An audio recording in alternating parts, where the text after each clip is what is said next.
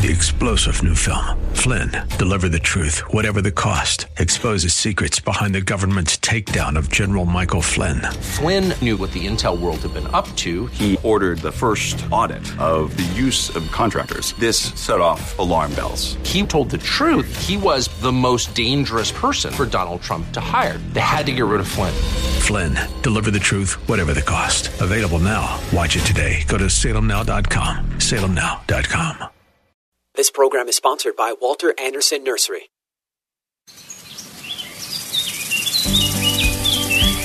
If you have a green thumb or have always wanted one, then get ready for Garden Talk by Walter Andersen Nursery, hosted by Ken Andersen, along with David Ross, Mark Mahady, and George Allman. Garden Talk aims to introduce new ideas, help solve problems, and keep you up to date on the latest developments in the nursery and landscaping industry. Call in now with your gardening questions. 888 344 1170. That's 888 344 1170. Now, here are your Garden Talk hosts Ken, David, Mark, and George.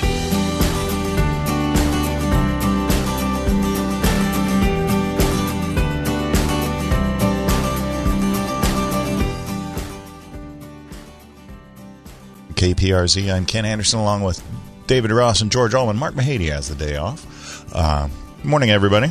Good morning. Good morning. A little overcast at our house today. And I did notice it was overcast at my house this morning. I did not see stars this morning, just in case. It, it was really foggy as I was leaving the house. I didn't know if I was going to be late, actually. It was so foggy. I was driving slow, but once I got down off the hill, it was okay. I had no fog at my house, but uh, it Oh, was definitely off- overcast. off of Mount High. Mount High.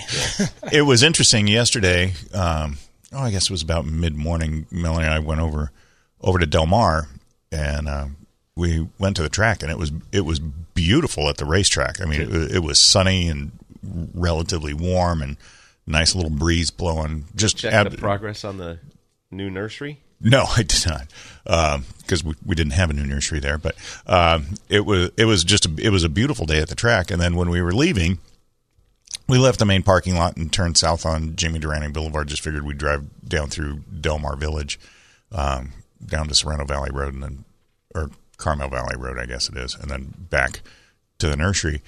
And by the time we got down to the intersection of Carmel Valley Road and Pacific Coast Highway, just above Torrey Pines Beach, completely socked in with clouds.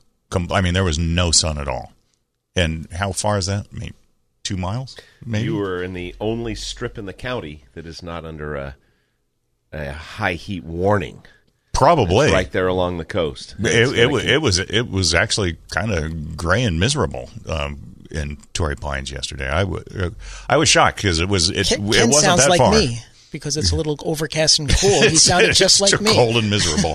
yeah, no, yes, it and was- you had to drive east one more mile to be back at 80 plus degrees. something And- about that, right? Yeah, Yeah. Uh, it was. Um, yeah, just a little bit east of the of the five, it it started clearing up again. So it was it's interesting. You know, I've there have been times in the summertime where I've left I've left the Poway store and it was over hundred degrees to go have lunch with somebody in Del Mar, and there's an over thirty degree temperature drop just in the in the short distance there is between just just the distance of the fifty six. There there can be a thirty degree temperature drop. And temperature that's, drop. that's the way it's going to be for the remainder of this week and into next week, with just along the immediate coast being nice and temperate, or non George weather, as we like to call it here at Garden Talk Radio. Funny you say that. We had dinner in Mission Beach on Monday night, and I left in shorts, and I brought a pair of jeans just in case, and I mm-hmm. changed before I left the car. Once we got Oh, down, really? once we got down there and parked, it was so overcast and cool. Yes, But they were normal. They were normal, regular people walking around in Children, shorts. don't worry.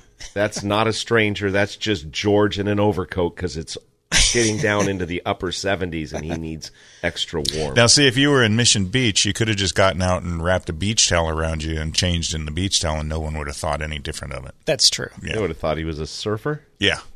Yeah. Everybody knows.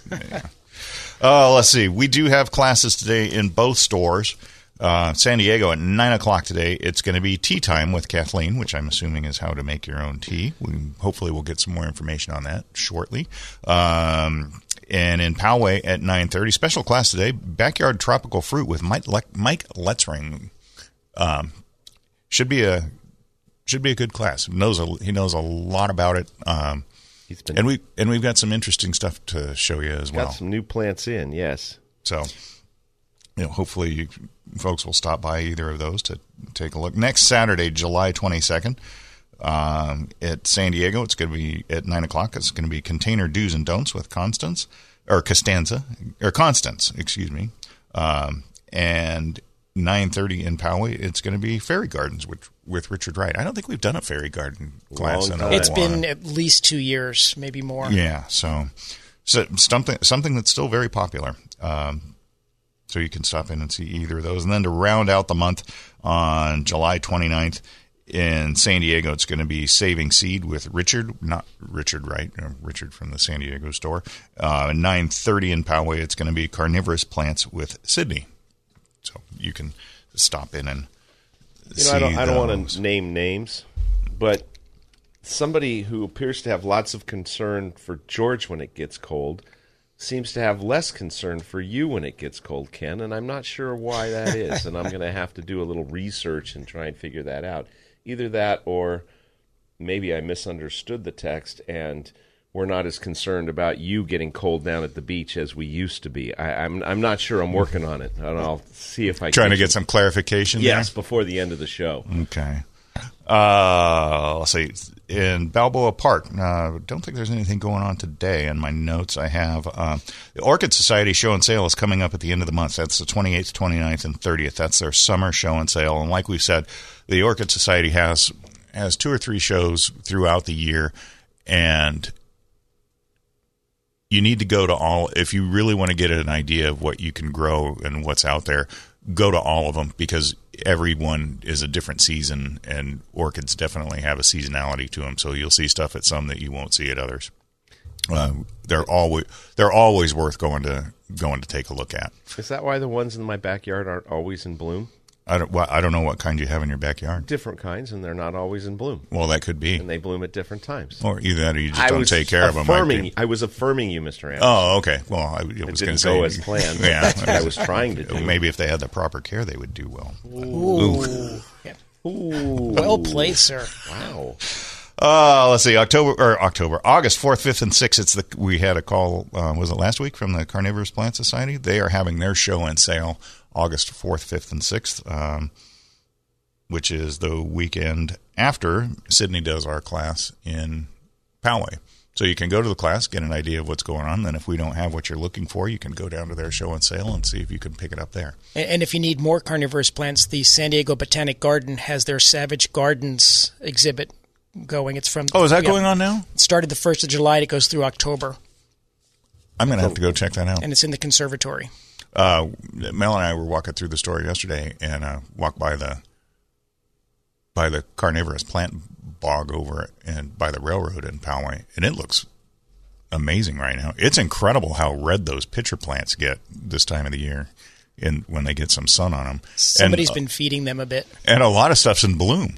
I, Oh, yeah. I, What are you feeding them?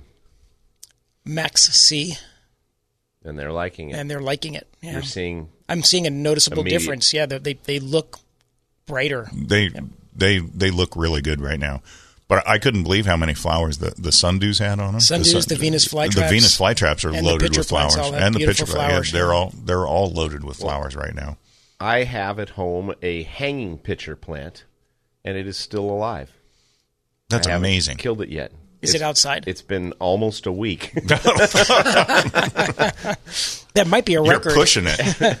I think I took it last Saturday. I walked past the table, and it was in a four-inch pot, twenty bucks, and it was twice the size of the other ones, and it had been a stock plant. It looked like it had been cut back, and there were multiple heads coming off of it with multiple pictures on it, and I couldn't.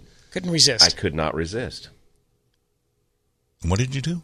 I took it home. Oh, and okay. I kept it alive for He he needed. Oh, actually, he needed the container, Ken. He needed the Oh, container. So today is a whole week.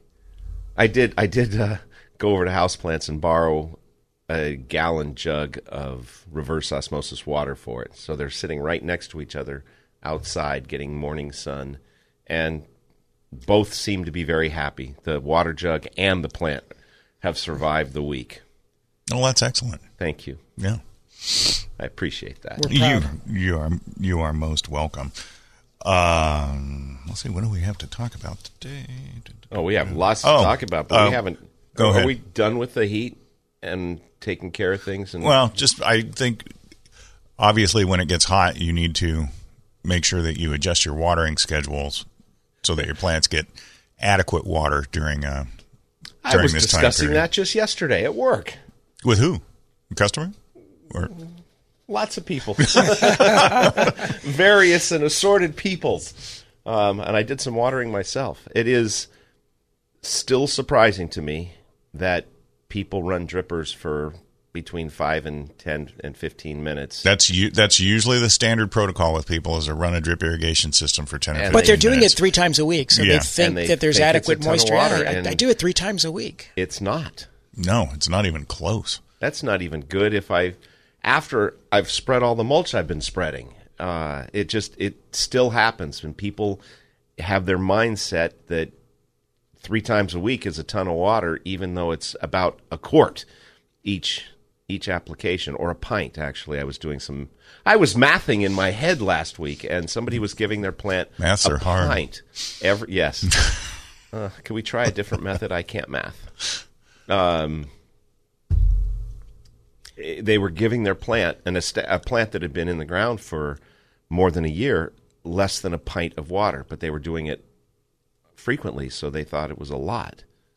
Yeah, it's it's not. But you know, you know what surprises me even more with homeowners that come in and talk about how they're talk about their drip irrigation system and the way they're using it. What surprises me the most is how many people have drip irrigations that are installed by quote unquote professionals and they don't even know how to use it. They're, the mindset is so Well, it's so there- set on a on a traditional irrigation Right, system. and it's there to save water, so Y- I'm, I run yeah. it less so I don't waste. You know, yeah, waste it, water. It, you you. I have no problem. I have no problem with. Um, I have no problem with drip irrigation. I think it works well, especially in in certain applications. But you have to understand the way that the system works, and you have to operate the system the way that it works, or the way that it's supposed to work for it to be effective. right.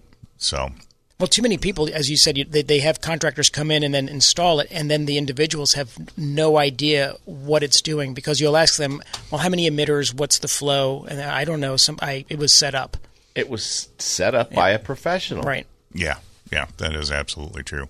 Uh, let's see. We're going to go to the phones real quick, and we're going to get some information. Where's that cursor at? there it is. Okay. Uh, Olivia is joining us from our San Diego store. Good morning, Olivia. How are you? Hi. Good. Good. How are you guys doing? We're good. Thanks for getting up so early to talk to us. it's no problem. Did you have coffee yet? I'm, I'm drinking a yerba mate right now. I'm been close. a big yerba mate kick lately. Yeah. So, what's going on in the San Diego store? um, you know, we got in uh, some Amorphophallus konjac this week. I don't know if you guys maybe got some in the Poway location too. We saw some. I saw some up in the Poway location. We had a few. Yeah. Well, those were Brian's. The Oh, were ones- those the Bri- ones we had in the Okay. office? Yeah.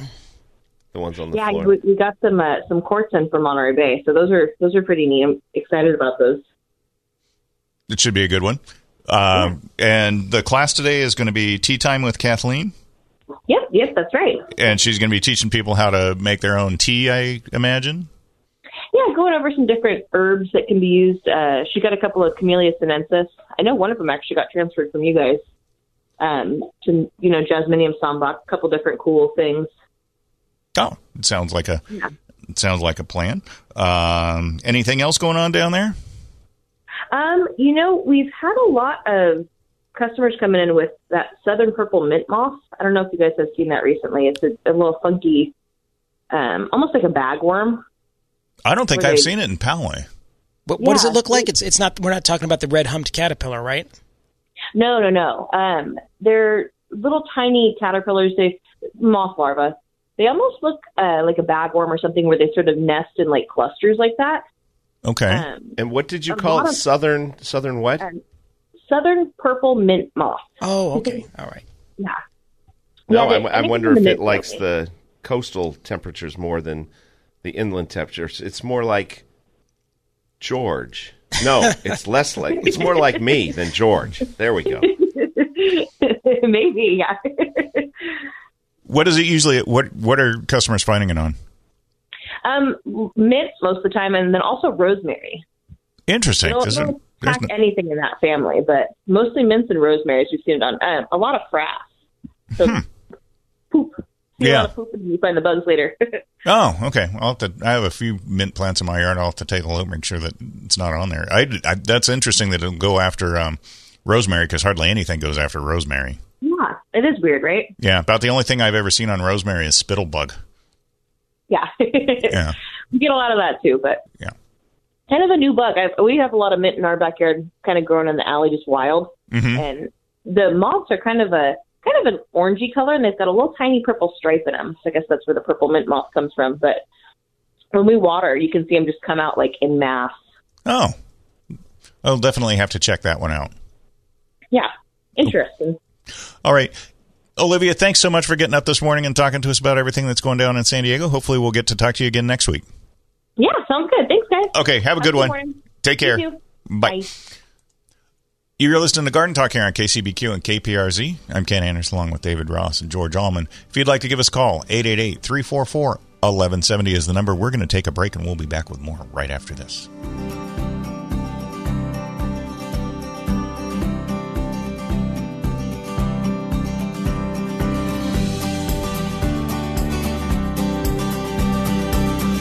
Get your gardening questions answered by calling 888 344 1170. That's 888 344 1170. There is more garden talk on the way. Welcome back to Garden Talk by Walter Andersen Nursery. Got a gardening question? Call 888 344 1170. 888 344 1170. Now, here's your hosts, Ken Andersen, David Ross, Mark Mahady, and George Allman. And we're back with more Garden Talk on KCBQ and KPRZ. I'm Ken Andersen along with George Allman and David Ross. Mark Mahady has the day off. I was looking through, we get weekly. Wait, before you do Go that, ahead. I just want to go back to southern purple mint moth. I have seen their caterpillars on rosemary before. I just didn't know its name, and I didn't know it was so pretty because I've never seen the moth, only the caterpillars and the frass making a mess out of them. Well, like I said, I, I've got a huge rosemary in my backyard, and the only thing I have ever seen on it is uh, spittlebug. And it's been a long time since that's been on it, but man, that's a disgusting animal. Yes, it is. yeah. Um, I wonder what it says about people it comes across with Yeah. spittle in their. you mean when I'm out there hosing it off of the plant, um, which is actually the, one of the easiest ways to control it is just go out with a strong stream of water, and you can knock it and all of its spit off of your. I like pinching with my thumb and forefinger through the spittle to the bug and saying, Adieu, bug. no, Bye I'm not going to do that. That's just gross. Yeah, which is okay. Uh, let's see. Um, we get weekly updates from uh, Ball Publishing, which is a, a division of Ball Horticulture, which keeps tabs on all kinds of stuff going on all over the country. Um, one thing that they this week they had an article on powdery mildew on crepe myrtles, and as you know, I've been I've been full time in this business for 42 years, and, and talking about crepe myr- talking about um, mildew on crepe myrtles. I was not. Sh- I I did not know that You're so cute. that powdery mildew is specific to hosts. I didn't The- know that either, but I just I- I thought your pow- enthusiasm for this this I. I thought powdery mildew was powdery mildew, and if it got on one thing, it got on the other. But the powdery mildew that gets on your crepe myrtles is not the same powdery mildew that's going to get on your roses or going to get on your squash. but they're, They're they're all different. treatable the same. They're all treatable the, most same. part. Yeah, for the most part, the treatment the treatment is the same. Uh, but I I found that I found that something interesting, and it just goes to show that you learn You're if you if you pay learning. attention, you learn something new from time to time. So Oh, you mean if you keep an open mind? Is that what you were saying as you were looking at me, Ken? Well, I, no, I, no, I know. I'm glad he was looking at you as he Doc voiced that. protested. Mm. I'll, I'll, I'll avert my eyes from from now on.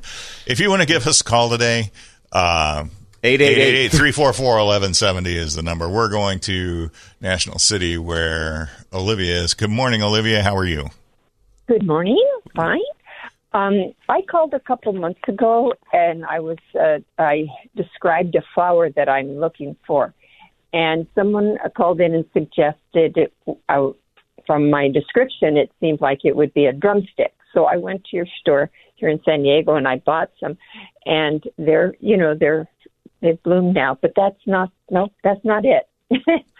so I'm going to throw that question out again. Maybe someone you know will help me identify it. describe it. for us again. I remember your call, and somebody came Yeah. up with the Craspedia, I think.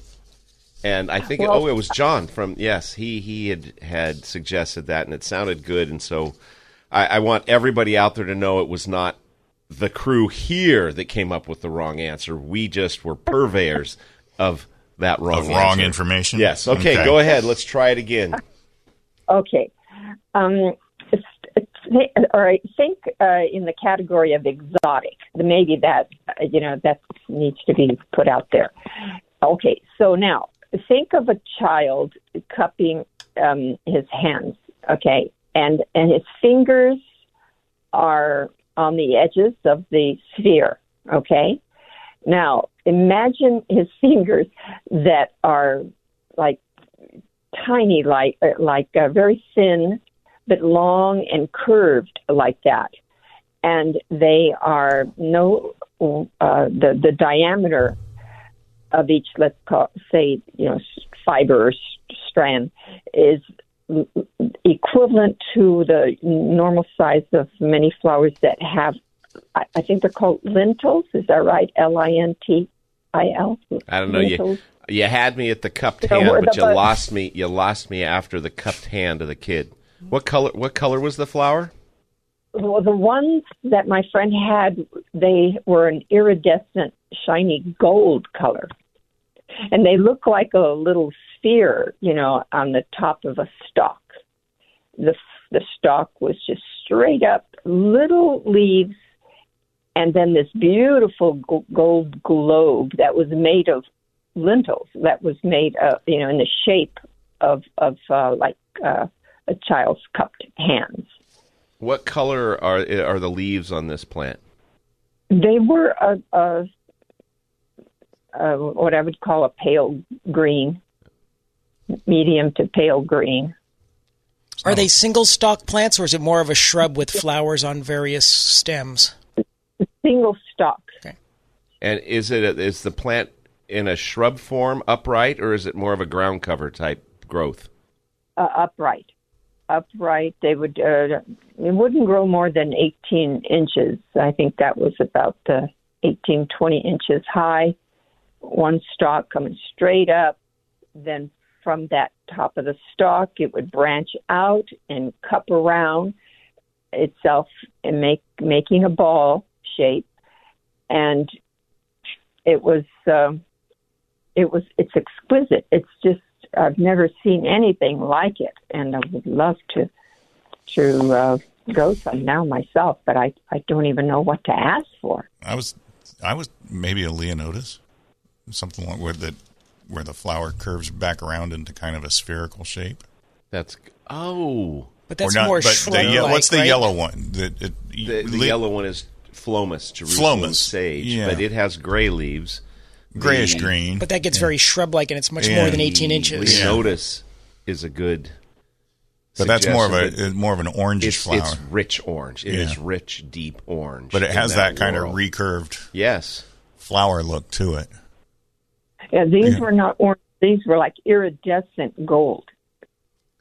Before you go to the store and buy it, do you have do you use a computer? And I don't mean that in a.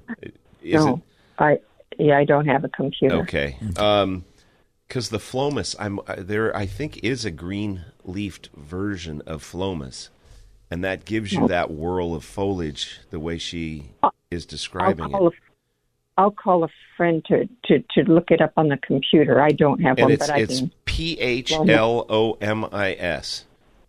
Oh, okay. P S P H. P H L O M I S. And there's a pink one, there's yellow ones, and I think there is a green leafed version, and I think it's shorter. Outstanding, Mr. Andersen. I, guess, I must not have been here the last time this question came up. Maybe, maybe not. Yeah. I remember her calling, and, and John came to the rescue so that we didn't have to give her the wrong answer. Can I ask you just a quick question? I, I certainly peat moss. What what is that used for? I bought some just pure meat uh, peat moss in a bag, thinking I was get, going to use it as a mulch. Is that is that correct? Can I I wouldn't use it as a mulch. Um, for one thing, it when it gets dry, it it repels water rather than becomes uh, hydrophobic. It, yeah, it does. It doesn't like water when it gets real dry, and it makes it very difficult to uh, get wet. It, however, it does make a very good soil amendment, but you need to be careful with it because in some cases, if you get too much peat moss into the soil, it can hold too much water, which will cause some issues with some plants. But uh, for like camellias and azaleas, it's an excellent soil amendment because it does it is an acidic. Uh, soil amendment, so it helps acidify the soil. Um, but I would use it as a, I would use it as a soil amendment on a I, I wouldn't overdo it, but you could certainly do it, especially in an area. If you have an area of your yard or your garden that tends to dry out a little faster than others, mixing some peat moss in there will help hold the moisture a little bit longer because it is when when you can get it wet, it's very sponge like. And if you have a problem getting it wet, you can add just a couple of drops of dish detergent to the water to break the surface tension, and that'll help the water soak into it as well. But I, I, wouldn't I wouldn't use it as a mulch though because it's sitting on the sitting on the top of the soil and having the sun bake on it, it's going to get dry, and then when you try to water, the water is going to run off of it rather than go, absorb into it and, or get into the ground. Got it. Oh, okay. Thank you so much. Okay. Thank okay. you. Thanks, Olivia. You have a great weekend. Okay, you too. Bye bye. Okay, take care. Uh, you're listening to Garden Talk here on KCBQ and KPRZ. We're going to take a quick break, and we'll be back with more. Bob, stay on the line. We're talking to you when we come back.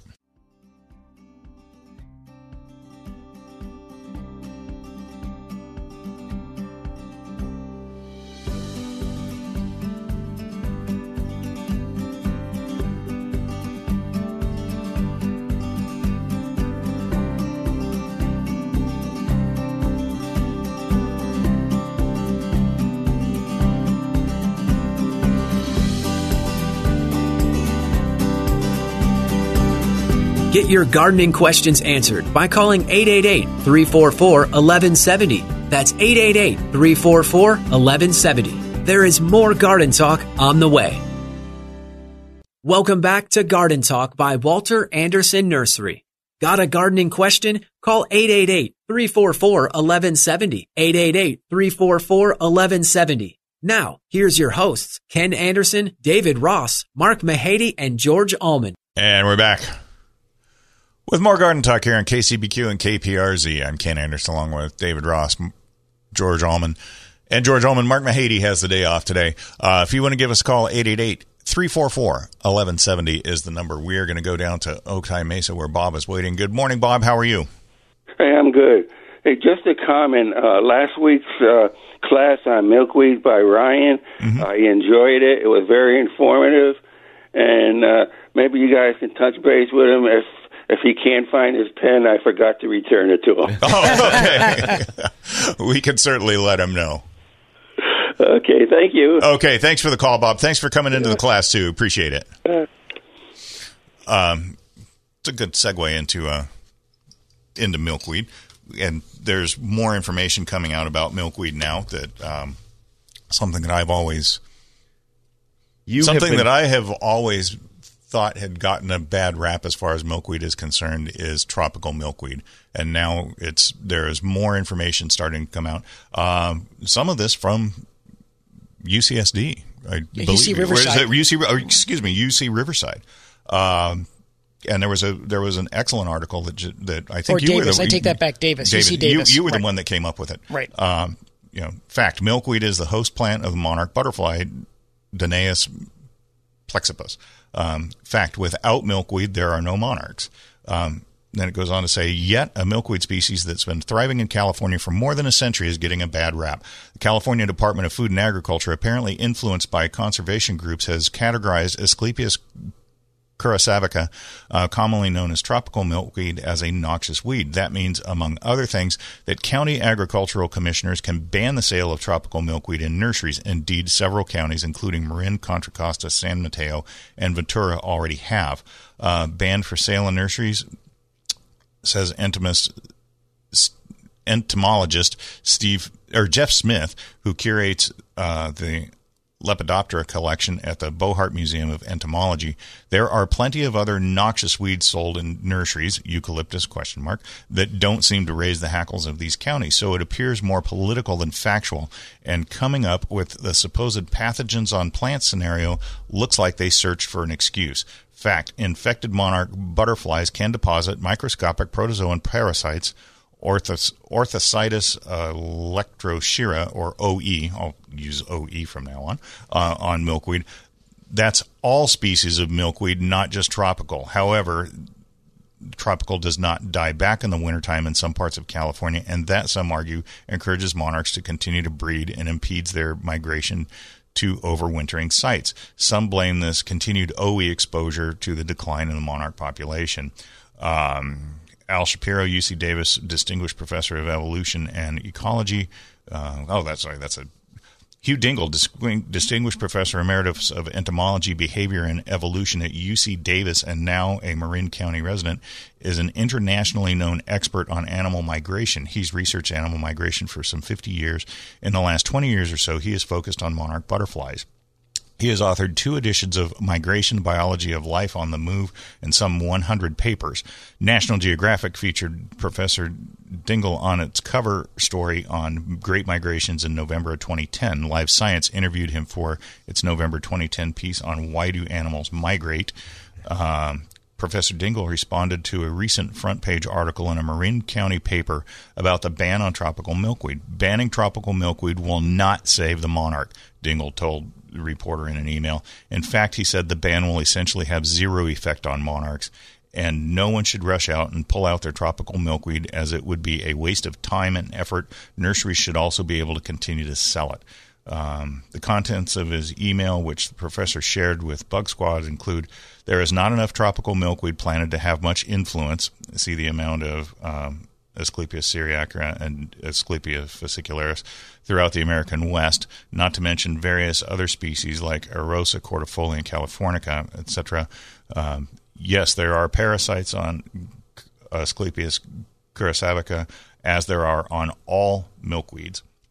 The populations of monarchs that are doing just fine, feeding exclusively on Asclepias curassavica, for example, on many Pacific islands such as Guam, where he studied them, um, migration and diapause that accompanies it and it in the fall are determined by shortening photoperiod and temperature. Warm temperatures can override short days, hence the issue with climate change. Um, there is no significant influence of food plant. Um, so basically, what they're saying, basically what they're saying is that planting, planting or growing tropical milkweed is not a problem, and this this information that they have put out now, and we could we should probably oh, I'll put, put it on a, our put Facebook a, page. Put a link on the Garden Talk Facebook page. Um, this information that they're putting out now backs up information that I first brought up on this show a couple of years ago from the Texas Butterfly Ranch and their entomologist that said tropical milkweed is not the problem. Um, and they and they recommend just cutting because it doesn't die back. Just cut it back by Thanksgiving, and you will eliminate and, that OE and, problem for the next season. Well, the other thing that it mentions in the article too is that if you just you wash the plants off, you can wash the you can wash the OE off of the plants with a strong stream of water. Of course, you don't want to wash the the eggs the, or the, the caterpillars, egg, the right? or the caterpillars off while you're doing that. Uh, but the the simple the simple care is just to, is to cut it down to cut it down. But I do find that interesting in, in the original articles that I saw coming out about it, and, and when they were talking about OE on on tropical milkweed, nobody ever mentioned that OE is on all the other milkweeds no, too. it, it sounded like it, it was sounded like it was a specific, a specific specific problem, and like it's mildew. Yeah, it's not. It it it's something that that carries over. So you have been saying that for years, and I, I well, I I I have. Well so, done. So I I feel I feel somewhat I I feel somewhat vindicated at, at, at this point in time. So, And and, when you I when I when I saw this article, I went, "Oh, I need to get this to Ken because he's been saying this, and we need to reinforce it." well, thank you. I appre- appreciate that. Just Um, like a broken clock. Yeah, and it it does also it does also point out that you know the tropical milkweed has been grown in California for over hundred years, but the differences in migration have only come up over what the past ten or twenty It's, years. uh, yeah, I think it's said the last decade. Yeah. Right. So it, it's it's probably not the tropical milkweed that is causing the changes. There's so, something else is going on um, that's causing that's causing those those changes. So anyway, we will we will post this article if you would like to read it. It's some very good information uh, and some and I would say from some very very well qualified very well qualified sources as well. So if you're buying milkweed for for the monarchs, I would not feel bad um, putting in some tropical milkweed if you like. We do have the we we do we have, have, the both, and we have we the have nicest narrow leaf we've ever had. Oh, it's beautiful. Yeah, really, really, really, But it's not really as nice nice stuff. as the tropical It's- looks But, with you know, those the tropical- succulent, large, wide leaves. Right, they, and the flowers I think are much prettier. I mean, and the flowers are similar in shape on both, but the colors are much more vibrant. They're, they're prettier. I agree. Well, Ed, before the show started, I had, had mentioned to mention you guys. I don't think I've ever seen a monarch on uh, narrow leaf milkweed before. I've seen I would- these on the flower, but I don't think I've seen a monarch on them I've either. never, I've never, se- I've never seen a caterpillar on a on a narrow leaf milkweed. That doesn't mean it doesn't happen. Obviously, it does happen. Um, but um, I, I personally have not seen it. Over the last two weeks with the warm weather, I've seen a lot of monarchs fluttering around my yard looking at yellow lantana stopping Mm-hmm. by and having a, a sip on their way somewhere. I have no milkweed in my yard, but I have a lot of monarchs. Mm-hmm. And they're Um, just coming for food on their way somewhere. I in one of the gardening groups that I follow on Facebook, somebody was saying that they were having a they were having issues with something that was eating some of their plants in their yard, which it apparently apparently turned out to be a a caterpillar, but they were concerned about what they could do to control it because they didn't want to kill the they didn't want to kill the any monarch caterpillars that were on the plants. Well, they weren't talking about milkweed. They were talking about other plants in their yard. And monarchs only monarch caterpillars only feed on milkweed. They don't feed on other they're they're host specific. right, the, They- the caterpillar they're not going to lay an egg on a on a on red a, bud and on, and- on, on, right. on a red bud or a lantana or, or anything else in your yard. They're only going to lay their eggs. They're only going to lay their eggs on on milkweed. Now that said, the butterflies themselves they will feed on pretty much anything that's in bloom. So they will gather nectar from a wide variety of plants, but they will not lay eggs on anything other than a milkweed. So if you're if you're having insect issues on plants other than milkweed, but you're concerned about the monarchs, there are some workarounds on that where you where you can, can where you can treat the the problems that you're having without endangering the monarchs themselves. So Do you know what I saw Keep that in mind. swallowtails feeding on that I never noticed before? Bougainvillea and um, agapanthus on the flowers, on the flowers. Watch I- swallowtails come in and sit there and, and feed on them. Oh, feed. Okay. Yeah. I was thinking. No, I don't the- think the butterflies, The, no, the butterflies. butterflies. I don't think I've ever seen anything feed on a bougainvillea other than whatever that little caterpillar is that eats the foliage. The flowers on When bougainvilleas. they're that big. They're but I've watched them go from flower to flower. That's very interesting. Yeah, because a lot of people think of bougainvilleas with the big. They think it has a big flower on it. The flower is actually very tiny, small, right. what maybe a quarter of an inch across, Very something tiny. like that. But Less- it's the less it's than that. it's the it's the bracts that that make the flowers look big, and that's Are you it's sure? The. I am sure. I have somewhere in this phone. I have pictures. I'll, sh- Okay, I'll I'm going to find them for you. those. That is very interesting. I was not aware of that. No, I, they love lantana. That is for sure, and I know they love pentas. 'Cause, Yes. um, but the pentas sometimes doesn't overwinter well. Maybe it's because of OE or something. Um, but the lantana sure does. Well, the Usually the two major hosts for swallowtails are, are citrus. For with the one with variety of the- the- swallowtail. the one- Anise is and anise. That Right. was Yeah. anise swallowtails. I think Yeah. are probably the biggest one. I remember Uh, But that, that's for when you say host, that's for them to come and lay their eggs for, For- the to- caterpillars to to eat, feed, right? yeah. That They'll do always parsley, fennel. Yeah, That, uh, that's right. Yeah, I have. I have seen. I have seen them on parsley and dill. Right. Uh, when I was a kid growing up in Bay Park, we had an alley, that, a dirt alley that ran behind our house between the between the houses, and the fennel used to grow like crazy, or anise. The anise grew like crazy uh, up and down the alley. Huge, huge bushes of it, and there were always swallowtail caterpillars in it. My kids and I used to go collect that and bring it home and watch the process. Yeah. it was really it's It's really a pre- neat. it, it, they're very pretty butterflies. And then for the ones that you get on citrus, it's the uh, the bird poop caterpillar. yes, the It orange looks- dog caterpillar. Yeah. Yeah. looks like a bird came and a big bird, a, big, a very big, bird, bird, depending big on bird. what stage Yeah, it's in. but the interesting thing about those is for the si- for the size of the caterpillar compared to the size of the plant, they don't do that much damage. So if you like the butterflies, let That's them- the one? Just let them go. I mean, they're you're not you're not going to lose you're not going to lose a plant because I've got citrus and containers in my yard and they they don't.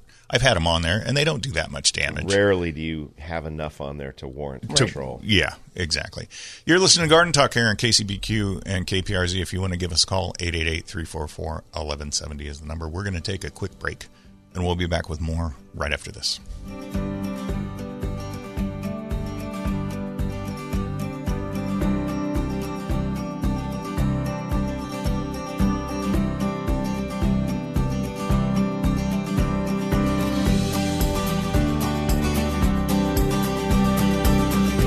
Your gardening questions answered by calling 888 344 1170. That's 888 344 1170. There is more garden talk on the way. Welcome back to Garden Talk by Walter Andersen Nursery. Got a gardening question? Call 888 344 1170. 888 344 1170. Now, here's your hosts, Ken Andersen, David Ross, Mark Mahady, and George Allman. And we're back with more Garden Talk here on KCBQ and KPRZ. I'm Ken Andersen along with David Ross and George Allman. Mark Mahady has the weekend off. Um, some interesting news for people that like avocados. I like Okay. avocados. Oh, I love avocados. It's probably one of my favorite one of my favorite foods. There's a new one coming out, and it's not yours. Yet. Darn it! Yet, yes. Thank you. Uh, it's called Luna UCR, and I'm assuming UCR comes from University of California At Riverside. Riverside, I Yeah. think that's a fair. Uh, so it says it's it's uh, called Luna UCR and offers consumers great flavor, a rind that turns a telltale black when ripe, uh, high post harvest quality. Growers, meanwhile, will benefit from a smaller tree size, allowing denser plantings for more efficient and safer harvesting and minimal pruning. You know, talking about safer harvesting, you drive through North County and you look at where the what's left of the avocado orchards on the sides of those mountains, and as big as those trees are, I have That's no, not- I have no idea. That's how not they- what they're talking about. What are you talking about? They're talking about dangers in harvesting. Somebody like me getting up on a 10 foot ladder and holding a 15 foot avocado picker to get to the top Oh. of this oh. tree on level ground. Oh, well, that's true. Yeah, but man, you look at those the, some of those groves. It's, like crazy, how isn't the it? heck do they harvest those things? Anyway, um, it also has a flower type that makes it an makes it an efficient pollinizer for various avocado varieties, in, including the stalwart Hass, uh, the world's leading variety. Uh, planting the Luna UCR intermingled with other varieties could help ensure good yields by increasing pollination rates. So it must I would say it's a B type. it must be because a Hass B is an type A, then, right? Yeah.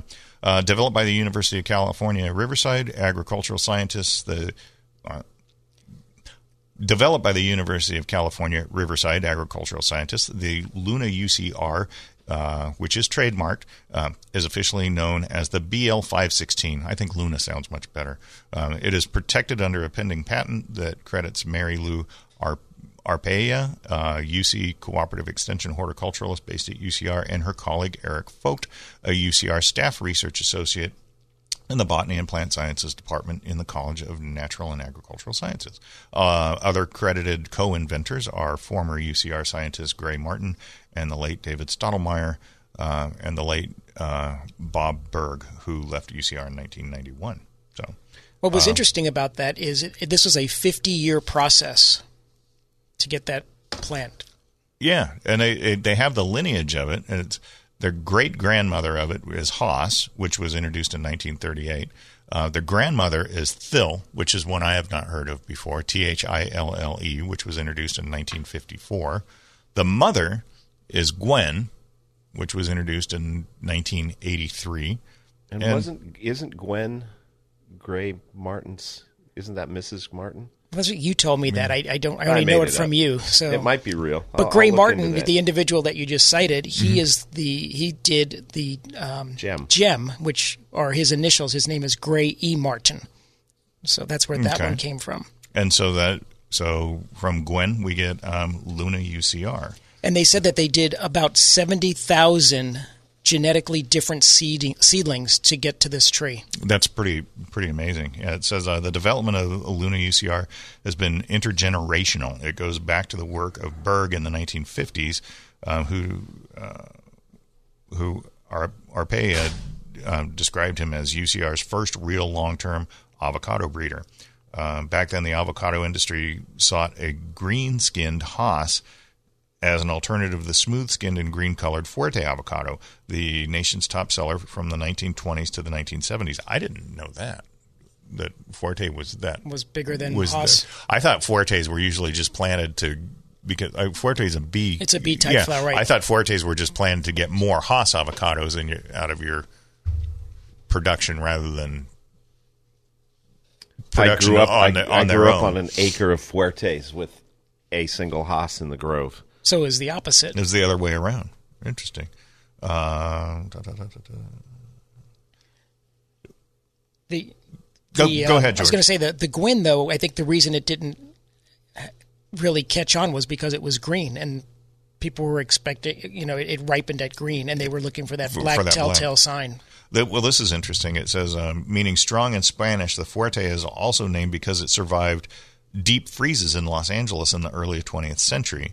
Uh, has excellent flavor, but was a problem for growers because it's an alternate year. It's an alternate Bearing. fruit bearer, Right. which means that pr- trees produce robust crops, but only once every two years. Uh, the Hass, meanwhile, had much going for it, including great nutty flavor and a skin that is easily peeled. But in the mid 50s or so, consumers turned their noses to the Hass because they associated its black skin when ripe with rotten, spoiled fruit, which, yeah. Yeah, a, a, a rotten Hass is going to kind of look like a Ripe a Hass. Like a ripe ripe Hass, Hass. but there's a big difference. But sunken and it's skin, easy. yeah. It's, Yeah. Well, it's, it's- it's yeah. easy to tell. Right. It, it, It- it, it- doesn't take much to to sort that one out. So Easily discerned. uh, let's see. So Bergh went to work planting thousands, thousands of genetically different avocado seedlings from a Thille avocado, an offspring of the Hass, in search of a perfect green version of an otherwise Hass-like fruit. So more than 20 years later, in 1983, he succeeded with the release of the Gwen, named after his wife. Okay, uh, but that was Bergh, not Okay. But Well, it was in the same right circle, the same circle Martin. of They- friends. But the two of them hybridized it. So Uh, yeah. Unfortunately, unfortunately, the Gwen avocado was a commercial flop because the black skinned Hass had made it after all.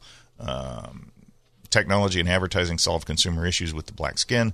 The use of ethylene gla- gas in warehouses allowed for the uniform ripening of avocados that are picked when they are still green. And a ripe for tonight advertising campaign taught consumers that avocados are ripe and ready to eat when the skin turns black. Well, I don't know that that's exactly and they're soft. Exactly. They got to be soft before they're tech, before they're ready to eat. I would say. Um, the arrival of drip irrigation has meant Hass groves could be planted on steep hillsides, which we were talking about, including those along the interst- Interstate 15 corridor on both sides of the border between Riverside and San Diego counties. Uh, this allowed for a great expansion of the industry in Southern California in the late 1960s and 70s. So, I was Anyway. raised a Fuerte guy, but the Hass avocado, because of how much longer it stores, the thicker skin for scooping out the flesh, it's, it's pretty darn good avocado. Hass, I have nothing bad to say. I got, I got, I got nothing and I got nothing on it. It's a it it as far as I'm concerned, it's a great avocado. And if most you of them are great avocados. and I don't know what all this breeding is for. I you can just let a few seeds sprout under your tree and See pull what one of them and say, "Hey, this is great." yeah, You can. Um, No, No, you Hey. can, but you never know what you're going to get. you right? never know So- what you're going to get. Anyway, um, Classes today in San Diego at nine o'clock. Tea time with Kathleen. Nine thirty. It's uh, backyard tropical fruit with Mike Letzring. Next week it's going to be container do's and don'ts with Constance in San Diego at nine o'clock, and nine thirty in Poway next weekend. It's going to be Fairy Gardens with Richard Wright. I So- concur. So, we have concurrence. Confidence is high. yeah, it's going to be hot this weekend. Like we said, keep an eye on your yard. Adjust your sprinklers. Throw, take a hose out, and if you're out in the yard, make sure you drink plenty of water. And uh, if you're walking on concrete, make sure you got some shoes on. That's Just- a good tip. It's that's a very good tip. Yeah.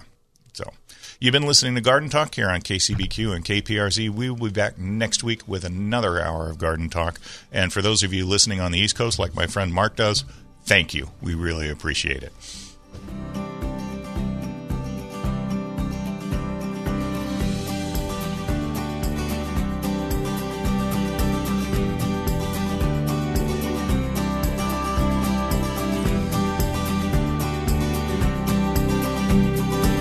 Thanks for joining us on Garden Talk by Walter Andersen Nursery, your source for gardening, landscaping, and horticulture news. Still have a question for the Garden Talk crew or want to learn more about the show, how to become a guest or sponsor? Send an email to askanexpert at walterandersen.com. That's ask an expert at walterandersen.com or visit walterandersen.com. There's more professional gardening advice next week at this same time on Garden Talk by Walter Andersen Nursery. Three star general Michael J. Flynn, head of the Pentagon Intelligence Agency, knew all the government's dirty secrets. He was one of the most respected generals in the military. Flynn knew what the intel world had been up to. He understood its funding. He ordered the first audit of the use of contractors. This set off alarm bells. The explosive new documentary, Flynn, Deliver the Truth, Whatever the Cost, uncovers the facts behind this scandal. Flynn told the truth. He was the most dangerous person for Donald Trump to hire. I find out the worst enemy that I'm going to face in my life is right here in America. They took my assessment and they wanted me to change it. And I was like, I'm not changing it. They had to get rid of Flynn. With in depth interviews, archival footage, and never before seen personal records of the man behind the headlines. I just felt like I was drowning. Flynn, Deliver the Truth, Whatever the Cost. Available now. Watch it today. Go to salemnow.com. Salemnow.com.